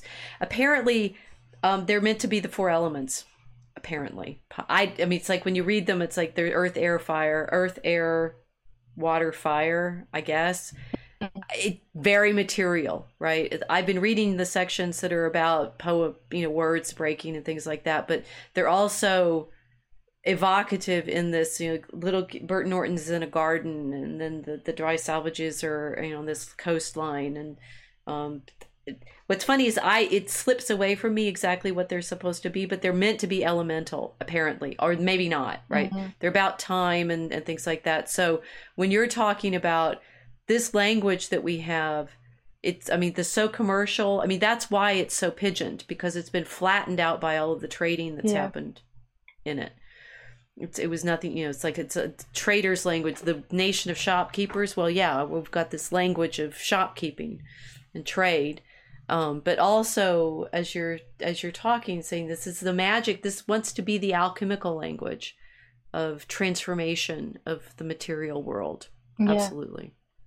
Yeah. Yeah. Uh, and the transformation of the material world at all costs. Because the other thing is you know the, the whole idea behind the this particular uh, of Ye's is that he's talking about diamonds of Sierra Leone, which is connected to the blood diamond, right? It's right. that the this commotion, this like uh, then of trade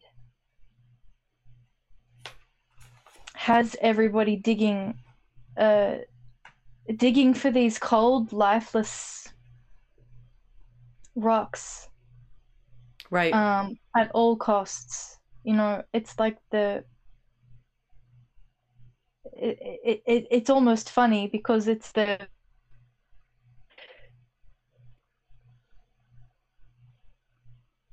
It's the talisman of status and uh, social ascendancy in this English the diamonds. World, the diamond. Yes. Yeah, yeah, yes, yeah. Yes. And yet the they are dead things. They're uh they're dead things that are uh you know it, it's like this kind of they're cold they're lifeless they're being mined by people which are, are uh,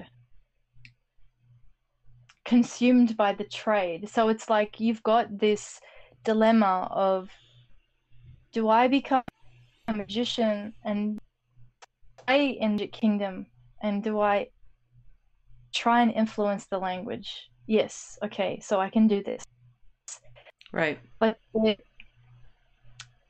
what the the magic kingdom is going to give you as a you know it it's like you're encouraged to do this, but as long as you're perpetuating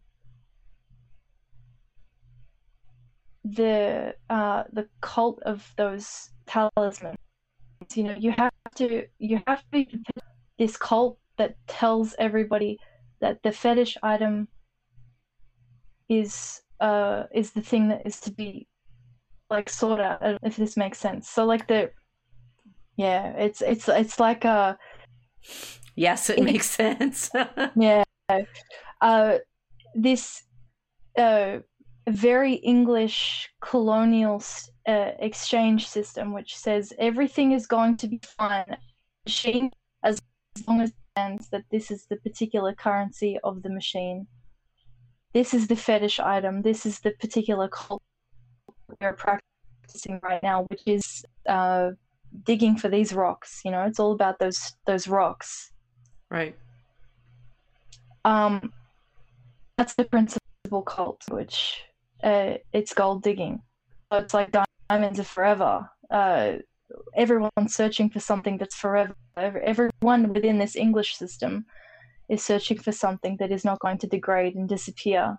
Mm. And instead of it being a, it's a dead rock, we're uh, essentially idolaters, but we don't realize it. I, it's, it's, it's interesting. The language. Well, our, juxt- our juxtaposition is actually working magnificently, right? Because the four quartets are all about recognizing our life in time and the music in time and the the the the, the, the, the need to have that fire in us and instead we're ending up in this dead thing yeah yeah the loveless language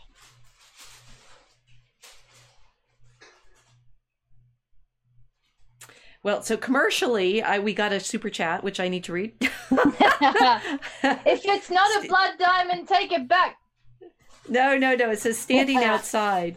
Says thank you. I always listen the next day to the podcast. Have a good night, ladies. we are trying to be in in our you know now that we're influencers and get super chats right are we of this commercial conversation now. I'm I'm I'm horrified because I was I've also been you guys need to pay you know subscribe to and for me to help us it's the Forge of Tolkien subscription because that's the one that goes to me. You know, it would be nice to have a, a, a bit a bit of this a bit of this you know blood diamond support for our our poetry musing. Subscribe to our channel. Oh dear. See what we've done? Oh no! I'm tripping. I'm tripping the Saint Laurent song. That's what we've just done. we've just been tripping done. in Vegas with the Saint Laurent song. Here we yeah. go. What we call the beginning is often the end, and to make an end is to make a beginning. The end is where we start from, and every phrase and sentence that is right, where every word is at home, taking its place to support the others the word neither diffident nor ostentatious, an easy commerce of the old and the new, the common word exact without vulgarity, the formal word precise but not pedantic, the complete consort dancing together. Every phrase and every sentence is an end and a beginning. Every poem is an epitaph. Every poem an epitaph. And any action is a step to the block, to the fire, down the sea's throat, or to an intel- ineligible stone. And that is where we start. We die with the dying. See, they depart and we go with them. We are born with the dead. See, they return and bring us with them. The moment of the rose and the moment of the yew tree are of equal duration. A people without history is not redeemed from time, for history is a pattern of timeless moments. So while the light fails on a winter's afternoon in a secluded chapel, history is now and England. Mm-hmm.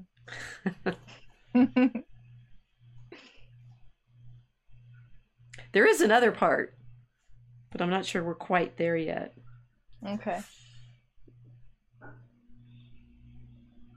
Do we have another? Do we have a hope place? I have one more picture.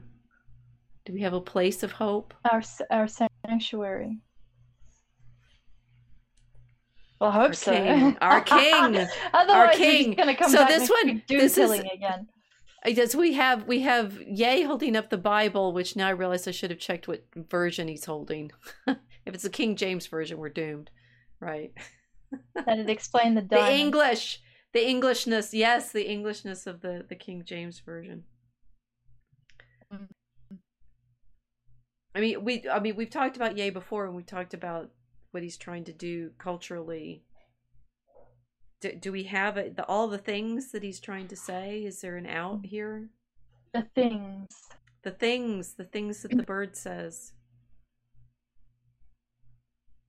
Um, yeah, I don't think he wants to speak a dead language anymore. Hmm. I can relate to that. The language is dead. It's a goth in the in the way of uh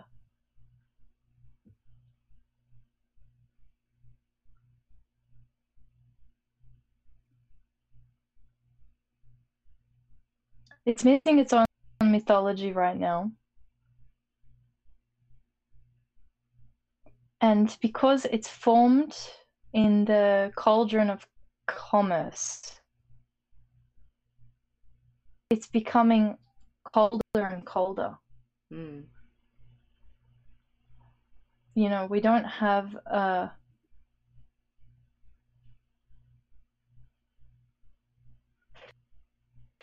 we have the maritime Gothing, the formation of our English. You know, we've become it's it's, it's interesting actually. that um you know, women in the workforce and being pushed outside of the home or pushed into a position where the family isn't their primary uh, habitation. Yeah, we're still talking about a mother tongue. Hmm. Women are not forming the mother tongue anymore in the home around their families, women or in their neighborhoods or in their communities. Now women are in corporate environment. Mother tongue is now caged in corporate kind of worlds. So as the generations are coming through this project instead, you know, it's not the diamond, it's not this uh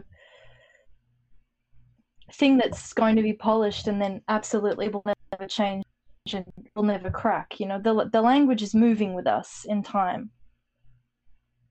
Women are moving in time and influencing the language, and the mother tongue is going through this, becoming more and more affected by commerce and less affected by holy things that are untouched by trade. We started with Jacinda, um, whatever she did, resign, Run. step down, I mean, so- run. Gone into rehab. Who knows? we don't know. At least Wouldn't we didn't when we started. Yes.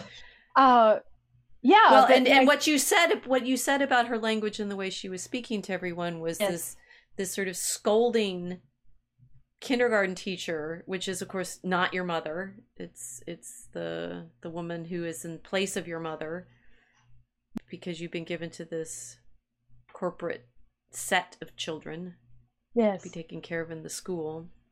Mm-hmm. Yeah, it's it, that pattern's repeated and influencing our language. I mean, I've noticed it here in Australia. I'm not sure if you you you guys have the same problem in America, but if you go into a retail environment in Australia, it's always women, especially sometimes men, but almost with the 99% accuracy. I can predict that somebody will speak to me like I'm still years old when I'm in a retail space. It's strange. It's it's a it's a trend. I don't know Huh. why. You walk in as a grown adult and they'll ask you how to do it with the kind of this synthetic uh synthetic concern uh, because it's the same kind of uh assumption of fragility that you would Mm. use very small children, and and yet it's being done with uh, grown adults in, in in an adult environment, in a in, you know in an adult commercial environment. So it's very strange. The mother tongue.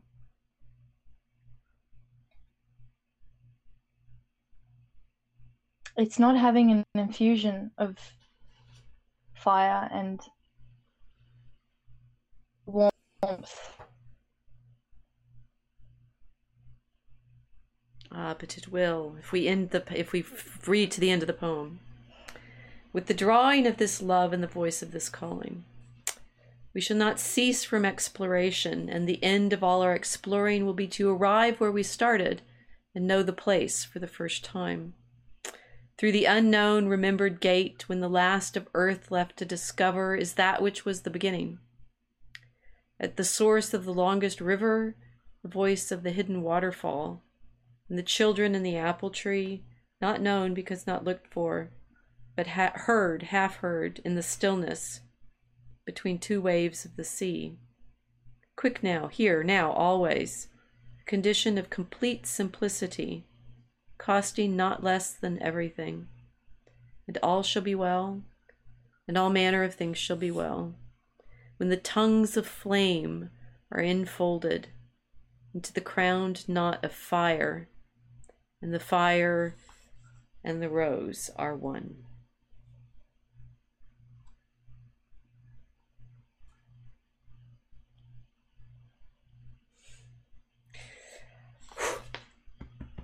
pretty pretty and of course he's quoting julian norwich in there with the all shall be well and all manner of things shall be well and there's the anchoress who lives in her little cell and can look out into the world and see how well, but is famous for her visions because she had a vision of Christ, hmm. uh, uh, among other among other things. I mean, these very complicated visions that we have in her showings, the revelations. It's it's so it's so interesting to me for be I've taught the medieval England class a few times, and you all on unauthorized have benefited from that class because I did the lectures in the medieval history series based on some of that teaching that I did but coming back to it now after we've been working on the poetry and it's all you come back always with the english to the poetry. Kilts needs to come back. Let me find her again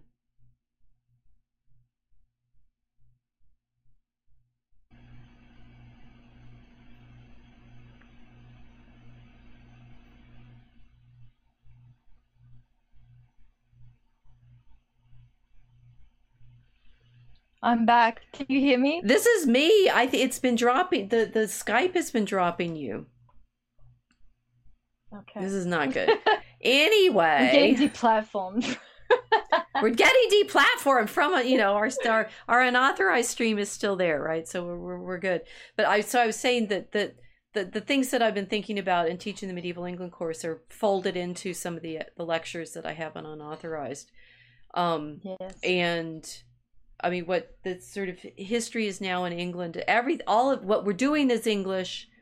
All of the, you know, the what we've talked about in other contexts with the you know the white whatever that is nationalism whatever that is with the vending machine and the the problem of culture yes. um that that for english I, I feel like i've learned something a lot in our conversation tonight this feeling of english is only the sea no wonder it ends mm-hmm. up in the Empire. No wonder it ends up in the commercial and pidgin and and yet it can be anchored as be tried to show the English could be in Christ, in Christ in His Majesty, in Christ as the Maker, in Christ as the one who we see in those you know glorious early medieval majesties, which is the image that they I should have thought through this through. We I didn't realize we'd get here the image in the um, book that they copy in Jarrow to send down to the Pope, which includes both a representation of Ezra copying all the books of the Bible,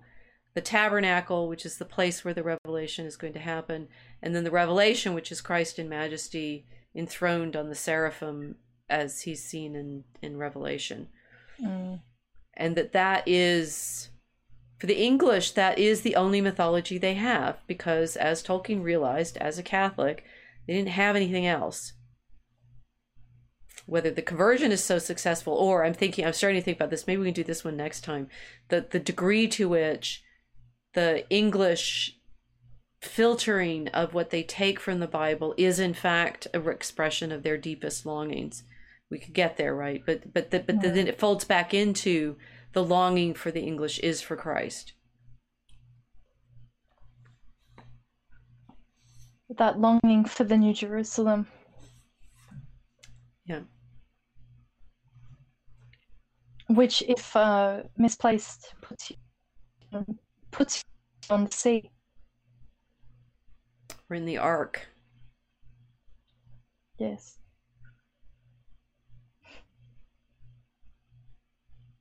We'll send out a dove. Don't leave this time. Every time I start reading poetry, your internet drops you. The dove descending breaks the air with flame of incandescent terror of which the tongues declare the one discharge from sin and error. The only hope or else despair lies in the choice of pyre or pyre to redeem be redeemed from fire by fire. Who then devised the torment? Love. Love is the unfamiliar name behind the hands that wove the intolerable shirt of flame, which human power cannot remove. We only live, only suspire, consumed by either fire or fire.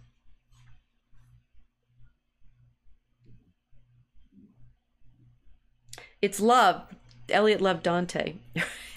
so there's a lot of Italian lurking um, underneath his poems. And it's like, you, yeah, I know you've spent some time in Italy. So the the the English looking to Rome were you know when Gregory the Great sends the missionaries, but the English looking to the Mediterranean. The English have always been looking outside of England mm. for that that story that they want to belong to. Um, I, I suppose. Well, it, go ahead. As you were reading that, I was thinking we are we caught between l'inferno and the paradiso. You know, we're caught between the inferno and paradise. Telephone. In whatever purgatory. yeah. English. The purgatory. Mm. tested in our stories. I mean english so the english we say they, they make a big potato they also make the novel which is um, in the 19th century the great english art form i mean there's some french that that work on it but the great you know it's like when english literature used to be a thing and if he's like you're you're lamenting the death of English, you should be because it's the the English literature as an academic subject. Because with the, you know the loss of English literature as something that we're trying to access, we lose that you know very specifically that culture of what Jane Austen and George Eliot and Thomas Hardy and you know the the the, the English novelists of Dickens, the English novelists in the 19th century are very deeply responsible for our vision of this thing that we think that we have as a culture. Mm. Plus the iambic pentameter. They're dealing with the heart literature. If we lose that in English, we're left with the laboratory of scientific exploration, and, and that's it. It becomes completely utilitarian and cold. Yep. So it is iambic literal bust. It is iambic pentameter or bust. we have now achieved explanation. Why poetry? Why Christianity? Why the Dragon Common Room? We did it. so this is our man. Oh, I, I know this. This is, this is a demonstration of the method, the revelation of the method that we have been actually working towards all along with these videos and with our work in the Dragon Common Room of why we, as speakers of English, need the poetry because without it, we don't mm. have the stories that we need to be informed by, that we are informed by, and that carry our heart. Mm-hmm. We're lost. We're lost at sea. Mm.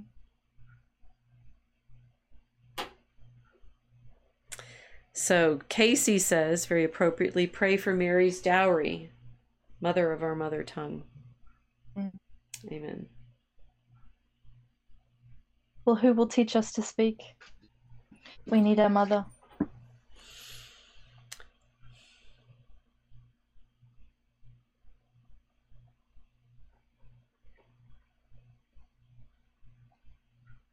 That's a good place to leave. Hail Mary, full of grace, the Lord is with thee. Blessed art thou among women, and blessed is the fruit of thy womb, Jesus. Amen. Thank you all for joining us. We will find our mother next time, continuing on the Mosaic Ark with doves and fire. Good night.